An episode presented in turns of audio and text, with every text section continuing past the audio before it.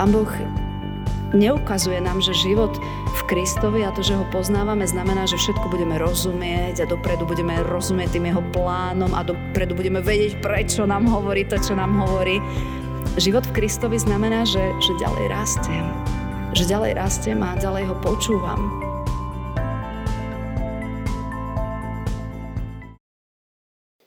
Drahý náš Pane Ježiši Kriste, ďakujeme za to veľké zasľúbenie, keď vravíš, že moje slovo je také silné, že ono sa nevráti naspäť prázdne, ale ono v ľudských srdciach vykoná to, čo má a potom prinesie úrodu.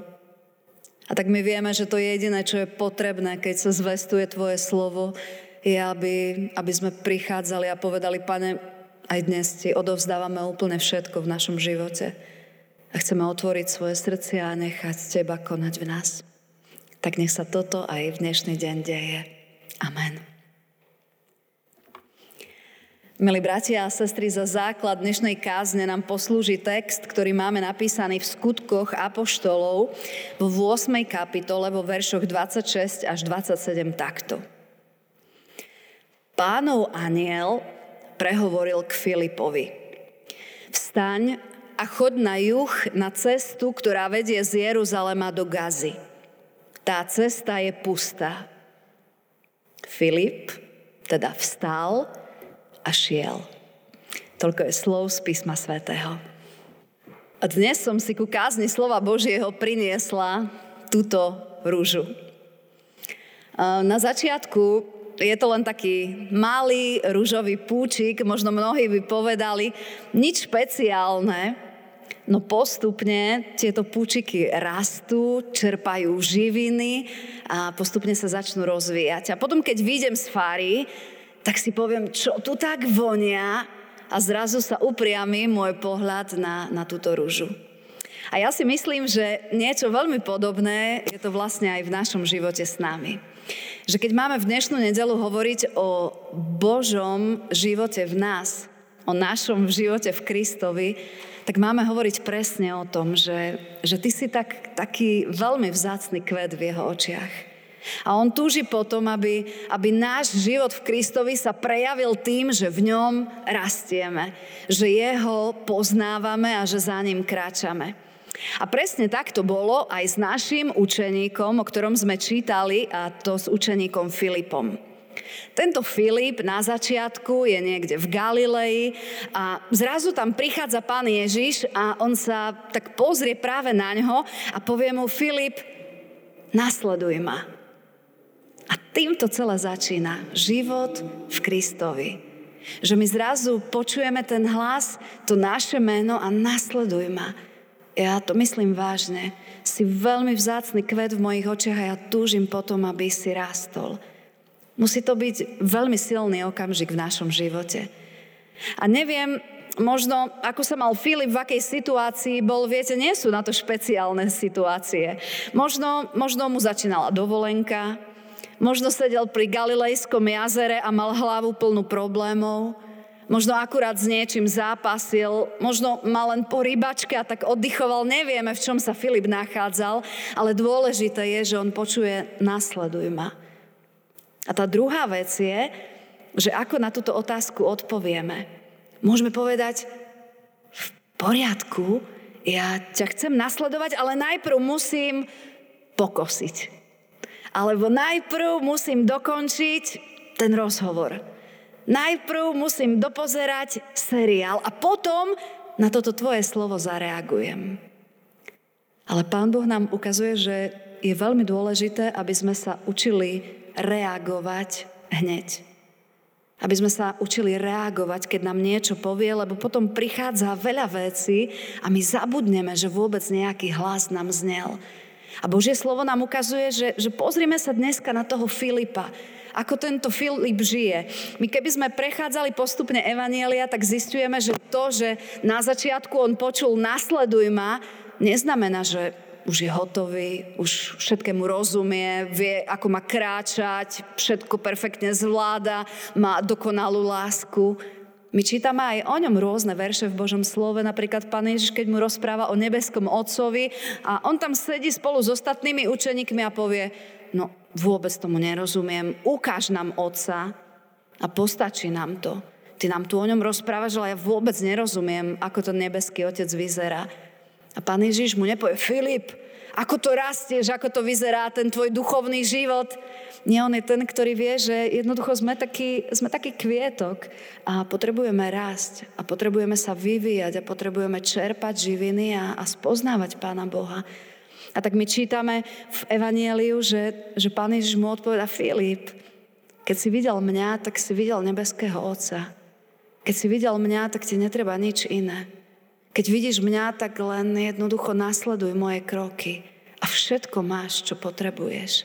A tak Filip, aha, pochopil som niečo ďalšie a kráčam ďalej s týmto Kristom a spoznávam tohto Krista.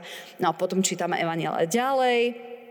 Máme tu ďaturence, môžeme ísť lekciu, že ako to vyzeralo. Vieme, že Pán Ježiš zomiera, potom na tretí deň vstáva, potom sa ukazuje učeníkom a potom vstupuje do neba. A tak by sme mohli povedať, že tak teda... Filip si povie, tak všetko som zvládol, tri roky som tu s Pánom Ježišom kráčal, veľa som toho počúval, veľa toho už viem a teraz už budem v tej svojej komunitke sa tešiť, že si žijeme spolu ostatní učeníci a už ten hlas nemusíme počúvať. Už nemusíme nejak tak rásť, veď toľko toho už vieme. A prichádza náš dnešný kázňový text, kde to začína, že zrazu sa tomuto Filipovi zjavuje niekto zvláštny. Zjavuje sa mu anjel Pánov. A ten mu vraví, Filip, vstaň, choď na juh, na cestu, ktorá vedie z Jeruzalema do Gazy, tá cesta je pustá. A my by sme si mohli povedať, tak Filip zareaguje, on znova počuje ten jeho hlas, on, on už rozumie Pánu Bohu, len čo znamená, že žijeme v Kristovi? Život v Kristovi znamená, že sa učím byť poslušný tomu Kristovi. Že sa učím počúvať ten jeho hlas a stále som nejak viac podajnejší a čím ďalej, tým viac je pre mňa prirodzenejšie, že keď, keď počúvam, že mi niečo povie, že toto je tá cesta, ktorou ťa chcem viesť, tak to najprirodzenejšie je, že povieme, aha, tak ja vidím, že som kráčal zle a chcem sa vrátiť na tú tvoju cestu. Filip by mohol byť človek, ktorý, zase nevieme, v čom sa nachádza, možno v tých skutkoch apoštolských akurát si číta Božie slovo, možno sa akurát modlí, ale možno má zlý deň. A zrazu mu znie slovo, choď na pustú cestu. Filip môže povedať, na čo, na čo pôjdem na pustú? Pustá cesta znamená, že tam nič nie je. Prečo mi, Pane Bože, dávaš robiť niečo, čo už od začiatku nemá zmysel? Je to pustá cesta. Pán Boh neukazuje nám, že život v Kristovi a to, že ho poznávame, znamená, že všetko budeme rozumieť a dopredu budeme rozumieť tým jeho plánom a dopredu budeme vedieť, prečo nám hovorí to, čo nám hovorí. Život v Kristovi znamená, že, že ďalej rastiem. Že ďalej rastiem a ďalej ho počúvam. A tak o tomto Filipovi je napísané, vstal a šiel. Len proste ostať pri ňom, len... Len počúvať ten jeho hlas a len mu ďalej byť poslušný a v tomto rásť do posledných dní nášho života. Len ostať pri ňom, buď mi poslušný, počúvať hlas a v tomto rásť. A čo sa deje, keď jeho učeník počúva? Predstavte si, aké, aký, aký je nebeský Otec a čo nám ukazuje cez túto stať. Je tam napísané, že nebeskému Otcovi záleží na jednom jedinom človeku, ktorý sa na tejto pustej ceste ocitne. Je tam kráľovský dvoran, je tam eunuch. Áno, tak je človek, ktorý má takú nejakú vyššiu pozíciu, lebo teda sa stará o poklad kráľovnej, ktorej syn je kráľom.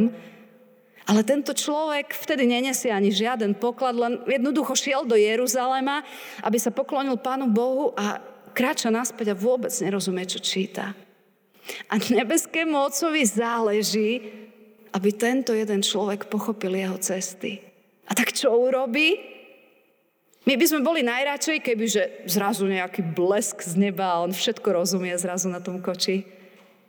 Ale Pán Boh to robí tak v svojom kráľovstve, že on si chce použiť mňa a teba. On by mohol vysvetliť eunuchovi, že zrazu on všetkému rozumie, ale on si chce použiť mňa a teba. A potrebuje jednu jedinú vec, aby si ďalej žil s ním, a to sa prejavuje tak, že jednoducho on si poslušný. A keď ti povie chod na tú pustú cestu, tak tam ideš. A vtedy sa spája a robí niečo veľké. Lebo dvoran, ktorý by išiel sám po pustej ceste a nerozumel by Božím plánom, hoci by veľmi chcel, zrazu tento poslušný učeník prichádza, počúva, čo ten kráľovský dvoran si číta, a potom kráľovský dvoran ho pozýva, nechceš si prisadnúť?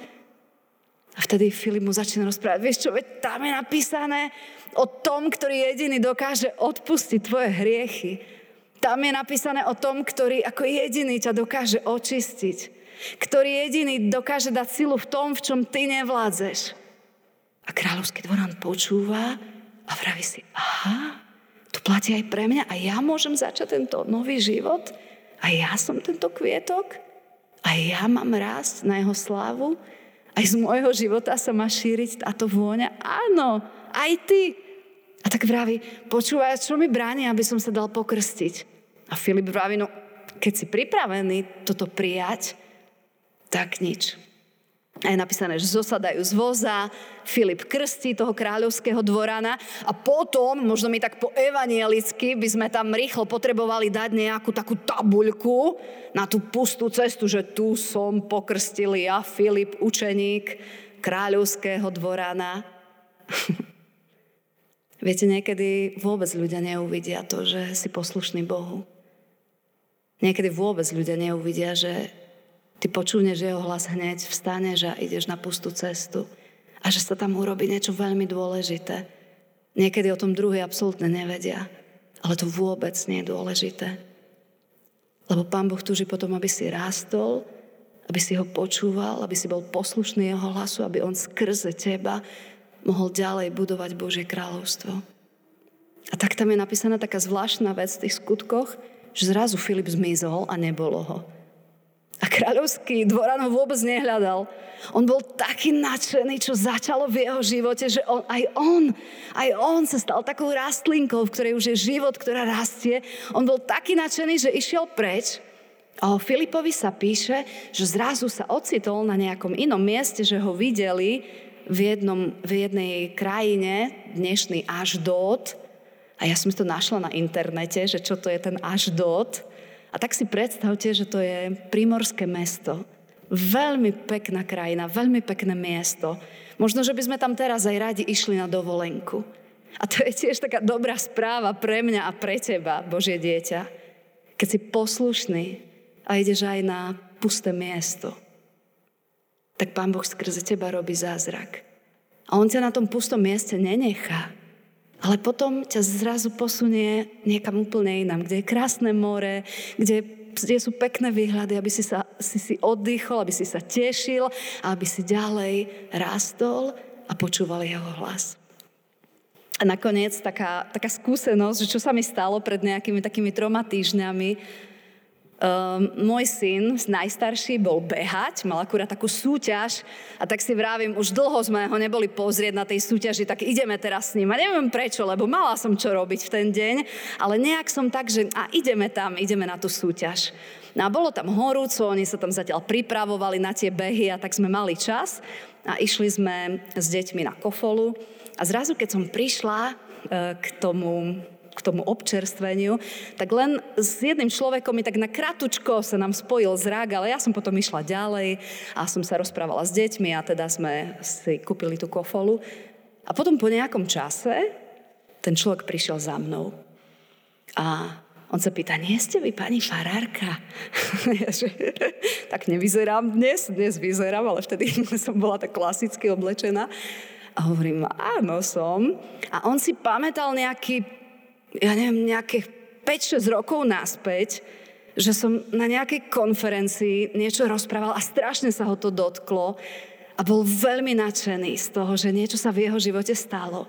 Ale teraz prešli tie roky, jemu sa stali hrozné veci v živote, jeho zdravie sa úplne podlomilo, nemôže chodiť, je hotový z toho všetkého, čo sa deje.